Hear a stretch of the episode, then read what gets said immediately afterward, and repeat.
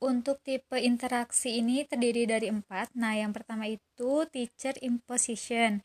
Nah, tipe pertama ini guru mengolah atau mengobservasi bahan ajar atau konten dan ke, yang kemudian konten ini yang sudah yang telah diolah oleh guru ini diberikan kepada siswa. Nah, untuk dicerna lebih lanjut.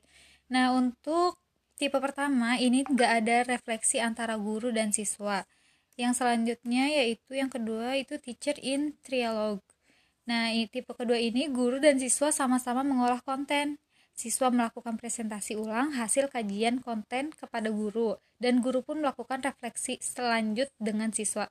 Jadi di sini terdapat refleksi antara guru dan siswa pada tipe yang kedua.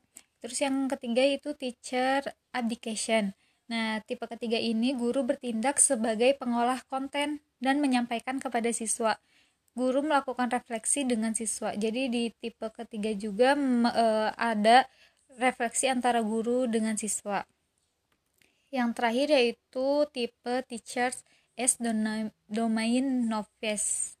Nah, tipe keempat ini siswa bertindak sebagai pengolah konten guru melakukan refleksi dengan siswa e, pada tipe 4 ini jadi yang mengolah yang mengolah konten itu bukan guru. Jadi kebalikan dari teacher abdication. Tapi di sini juga e, ter, pada tipe keempat ini juga terdapat refleksi antara guru dan siswanya